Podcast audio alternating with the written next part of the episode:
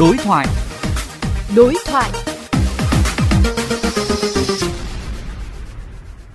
À, vâng thưa ông, vào dịp cuối năm và đặc biệt là vào những ngày cận Tết, nhu cầu đi lại của người dân trên địa bàn thành phố Hồ Chí Minh cũng sẽ tăng cao. À, vậy để phục vụ kịp thời an toàn, à, Trung tâm Quản lý Giao thông Công cộng chúng ta sẽ triển khai những cái giải pháp cụ thể như thế nào? Chúng tôi cũng đã có cái kế hoạch thực hiện theo khoảng thời gian là 10 ngày trước Tết và 10 ngày sau Tết. Trước Tết thì sẽ tập trung từ ngày 25 cho tới 29 tháng Chạp, còn sau Tết sẽ là ngày 4 tới ngày 8 về phương án hoạt động của các tuyến xe buýt trên địa bàn thành phố Hồ Chí Minh thì chúng tôi cũng đã đưa làm thành năm cái nhóm. Ờ, đối với những cái tuyến có cái tính chất kết nối với các bến xe như bến xe miền Tây, bến xe miền Đông, bến xe An Sương, bến xe ngã tư ga có tính chất là kết nối liên tỉnh thì chúng tôi sẽ duy trì ổn định và tăng chuyến trên một số tuyến xe buýt cho nó phù hợp. Đối với nhóm thứ hai những cái ờ, tuyến mà hiện nay sẽ phải giảm tần suất hoạt động bởi vì ờ, trong cái khoảng dịp lễ Tết, học sinh sinh viên, các em đã nghỉ học, cho nên là cái việc điều chỉnh giảm để cho nó phù hợp với cái ờ, tần suất cũng như cái nhu cầu đi lại. Nhóm thứ ba là cái nhóm ờ, chúng tôi sẽ tăng chuyến ở một số cái khu vui chơi giải trí để phù hợp với cái việc đi lại của bà con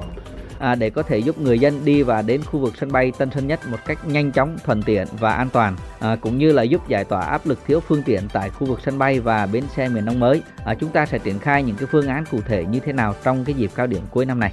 À, riêng à, đối với à, hai cái đầu mối giao thông lớn là bến xe miền Đông mới và sân bay Tân Sơn Nhất á, thì chúng tôi cũng đã có cái phương án Ờ, cụ thể để thực hiện cái việc vận chuyển đáp ứng được nhu cầu ờ, đi lại của người dân trong ờ, cái dịp lễ Tết. Cụ thể thì tuyến 109 cũng sẽ hoạt động vào cái thời điểm từ 25 đến 29 tháng Chạp, từ ngày 4 đến ngày 8 là vận chuyển 24 trên 24 để phục vụ cho nhu cầu đi lại của người dân.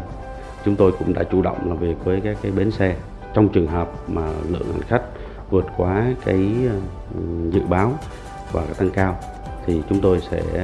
điều động các phương tiện xe buýt đang hoạt động tại bến xe để kịp thời giải tỏa nhu cầu đi lại của người dân để tránh cái tình trạng mà người dân ờ, không có phương tiện đi về quê. Bên cạnh đó thì chúng tôi cũng đã phối hợp với các bến xe cấp khoảng hơn 900 cái phù hiệu của tuyến cố định để cho các cái bến xe chủ động phối hợp với các đơn vị vận tải điều động và tổ chức đưa đón trong cái dịp lễ Tết phục vụ tốt nhu cầu đi lại và tránh cái việc là người dân bị ùn ứ tại cái bến xe và không có xe để về.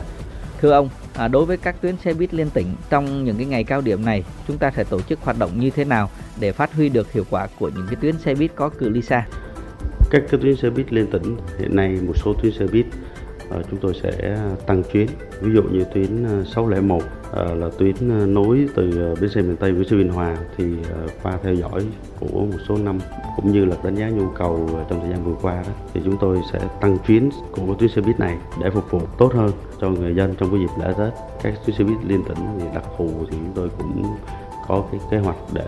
phục vụ cho cái à, nhu cầu đi lại của bà con thành phố Hồ Chí Minh đi tới các tỉnh lân cận như Đồng Nai, Bình Dương, Long An, à, Tây Ninh. À vâng, xin cảm ơn ông đã dành thời gian cho VOV Giao thông cuộc trao đổi này.